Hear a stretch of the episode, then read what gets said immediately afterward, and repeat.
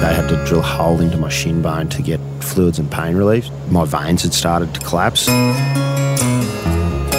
They'd been so severely burnt, all the nerve endings were gone. My organs and things started to shut down. 242 heavily responding code 1. We have a young lady unconscious. Complex approach 1320. Hi, I'm Lana Mitchell from the Royal Flying Doctor Service, and this is a podcast series about mateship, about life in the bush, and about the role that the Royal Flying Doctor Service plays in servicing rural communities. This is the Flying Doctor Podcast. In hindsight, that was actually probably the worst thing I did because I was wearing a cotton shirt, but it had sort of painted on checks. So the paint in the in the checks caught on fire, and, and when I stopped, dropped, and railed, that sort of pressed the paint onto me. Outback properties are big, real big, and that size can present significant challenges for stock control. Motorbikes, horses, and helicopter mustering are common, just to be able to locate and then move cattle across vast expanses of land. And of course, with these properties generally being remote from hospitals, when something goes wrong, there are real issues in getting someone emergency assistance. Michael Tomlinson is an incredible individual and without question is a testament to the strength of the Aussie spirit. What he has endured and survived is outrageous, so I was keen to get you his story. G'day, Michael. You currently live in Toowoomba in Queensland. Have you always lived in this part of the country? Uh, no, so I originally grew up around Charleville and, and Augathella and um, went away to boarding school and then from there travelled about the Northern Territory and the top of WA for a while and then moved home and, and um, started helping dad out. So you've been working in the real estate industry, selling regional property, but this is not the type of work you're expecting to be doing. What did you do before you got involved in real estate? Before I sort of got into the property industry, or I guess the catalyst for me getting into the property industry was after I left school, I jackarooed for a couple of years over in, in the Kimberleys and the Northern Territory, and then tried uni for 12 months, but uh, didn't stick with that. So then uh, after that, I decided I'd better go home and go to work. So I joined the family business, which is, you know, we've got a, a cattle property or, or, a couple of cattle properties sort of near Augathella and Charleville, and, and then also had bought one up between Normanton and Croydon in the Gulf. So I was doing that. And then uh, after a couple of years of being home, it made sort of a financial decision to get in and buy our own helicopter because we were sort of doing enough hours for that to make sense. So, and I was obviously pretty interested in it. So I started, went and did my helicopter license and got a helicopter and, and was sort of doing that as well. Wow. Having and flying your own helicopter is unusual. I presume it's something you've really enjoyed. Yeah, yeah, yeah. No, it's good fun. I loved it and would probably fly um, oh, at a minimum probably three days a week, but but possibly four or five in a busy week. So yeah, no, it was really good. I, I loved it. Okay, so if you don't mind, would you tell me about the day of the accident? What were you up to that morning? We'd started fairly early because it was the middle of summer, so we'd, we'd sort of mustered one paddock, and, and I'd, I'd had a, actually had a really good morning because there was, uh, I remember there was some cattle that, that had been evading us for a couple of years, and we were able to get them out of that paddock and, and put them into a paddock of cultivation country or farming country. So I was sort of thinking we were having a pretty good run for the morning. So I scooted home, went to refuel, fueled up again. Uh, I think on the way home, I'd said to my brother to to go and check a bore and set some gates because I'd be pretty right once they were on the on the cultivation country, on the farming country, because it was a bit bit easier to see the cattle and all that sort of stuff. He was on a motorbike helping me. He scooted off to check a bore. I went home, grabbed some fuel, and and uh, came back out. So I think that would have been about sort of 10, 30, 11, I suppose, by the time that, that sort of happened. Um, and then uh, and then from there, I sort of, uh, I think it was the first mob of cattle I came on to. We, I put some pressure on them. Uh, then the basically the helicopter started to cough and splutter a bit. So I checked all my gauges. They weren't sort of showing engine failure as such. Uh, and so I realised pretty quickly it was probably a bit of dodgy fuel. And so sort of nose forward to to fly out of it, but uh, unfortunately the engine sort of cut out, um, and and so I performed a, an emergency landing, uh, which which went pretty well. Uh, actually landed all right, but uh, there was a little sort of erosion gully uh, in the paddock, so I sort of slid down into that, which and it sort of wedged the skids and rolled the helicopter over, and, and then it uh, and then it blew up. It blew up.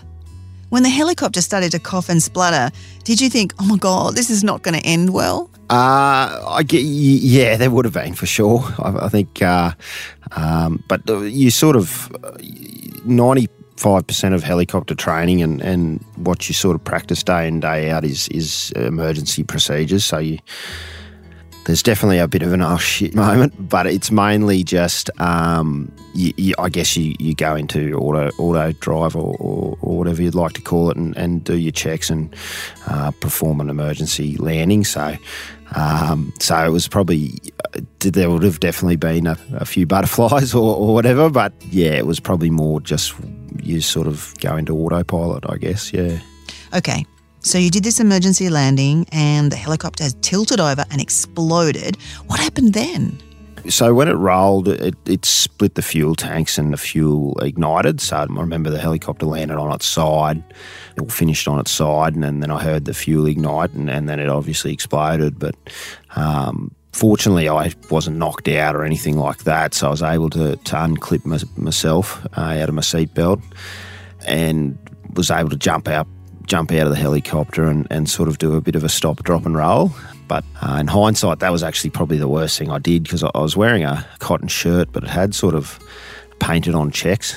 So the paint in the in the checks caught on fire, and, and when I stopped, dropped, and rolled, that sort of pressed the paint onto me. When I did the stop, drop, and roll, yeah, that wasn't wasn't ideal. But got up, tore my shirt off, and I remember I ran across to a, a trough, which was probably oh, maybe five or eight hundred meters away, and sort of jumped into that trough, but sort of thought it wasn't quite cool enough. So, so I remember jumped out and, and kept on running to what's called a turkey's nest, which is like a, you pump water from a bore into the turkey's nest. It's like an earth tank, I guess. You, you pump water from the bore into the turkey's nest and then pump the water from the turkey's nest to, to the troughs. So, so I jumped into the turkey's nest, which was full, fortunately, and sort of waited there. Yeah.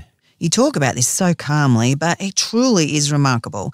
You had burns to more than 60% of your body, and you ran almost a kilometre to a cattle trough, found it not cool enough, and then ran even further to a turkey's nest to immerse yourself fully in cool water. So once you're there, you had to wait a fair while for your brother to find you, right? Yeah. So he, from when I crashed to, to when he sort of found me, was probably oh, somewhere between half an hour and 45 minutes. And I remember he turned up he was obviously couldn't get me on the radio, and and then was you know started looking for me, I guess, and and fortunately, I, uh, by the time he'd come back to where I sort of had crashed, the helicopter had actually completely burnt out, so there wasn't any any smoke or anything like that for him to to see.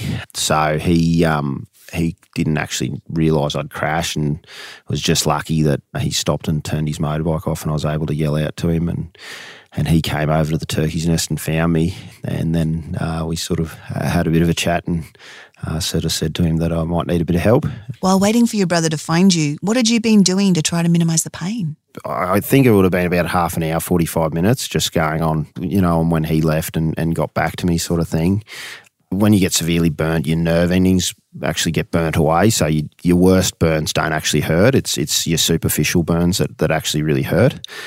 So all of my uh, all my face and parts of my tummy and stuff that that were probably not burned as badly as as my hands and arms and things, they really hurt. So I had to keep duck diving under the water to try and keep my face cool. I guess I was obviously in a fair bit of pain, but just remember, I knew someone would eventually come and find me because once they couldn't raise me on the radio, they'd, they'd come looking. So I knew if I just hung in there, eventually someone would turn up. And what was the pain like? Can you describe it, or was it just like a haze of shock? I mean, obviously, it's like when you burn your finger on a match or whatever. It's it's quite painful. So that was sort of the pain, I guess. But as I said, like a lot of my hands and arms and things that were probably burnt the worst weren't that painful because because they'd been so severely burnt. All, all the nerve endings were gone, so they didn't sort of hurt too badly. But yeah, that was sort of I was pretty happy to be in the in the cool water. I know that much. What was your brother Sam's initial response when he finally found you?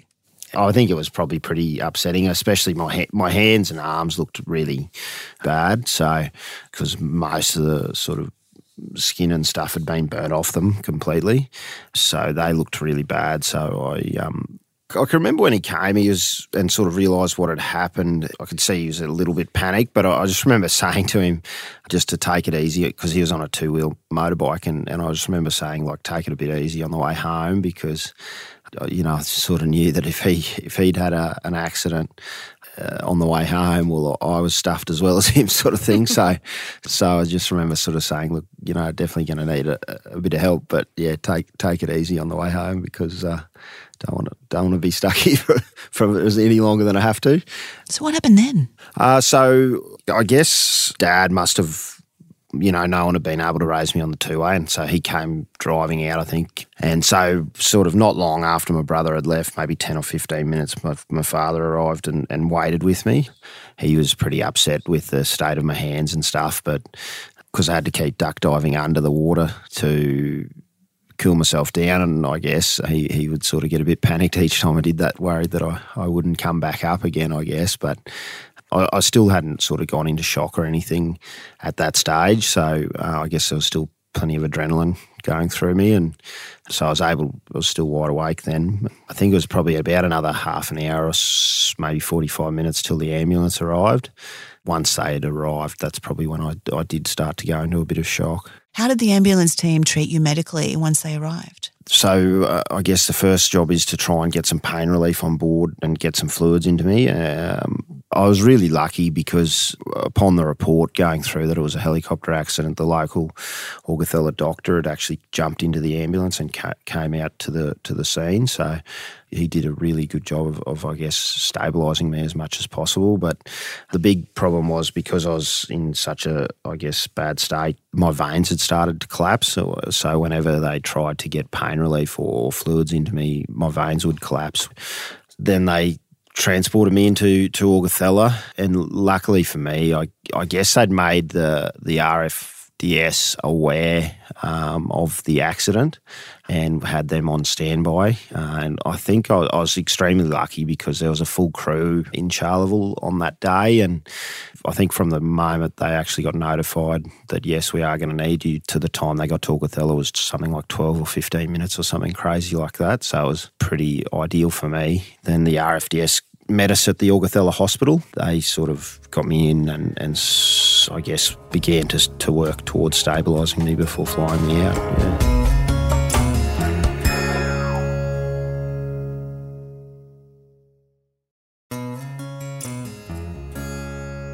As I mentioned earlier, this podcast has been made possible with the support of Isuzu Ute Australia. Having reliable vehicles is imperative in the harsh Australian outback, and Isuzu have provided D-Max Utes and MUX SUVs to pull seven large RFDS flight simulators as they engage in school, community, and field day activities for the Royal Flying Doctor Service. These simulators are full size planes, minus the wings, and the Isuzu D-Max and MUX vehicles are a perfect match for the long distance heavy towing demands of these RFDS simulators right across Australia. So keep an eye out for them as they travel around each state, and we would love to see photos and locations on our Flying Doctor podcast community Facebook page when you see them.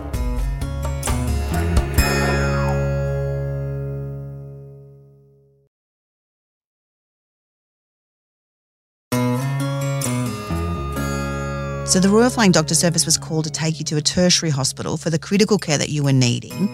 Can you tell me what happened next? Yeah, I mean, the thing with burns is, like, I didn't really know much about them until I guess I got burnt myself, but um, you sort of don't realise you're in as bad a shape as you are. So when I guess initially you know, I knew I was in a lot of pain, but I didn't sort of think like I was in a, a life threatening situation, I guess, initially.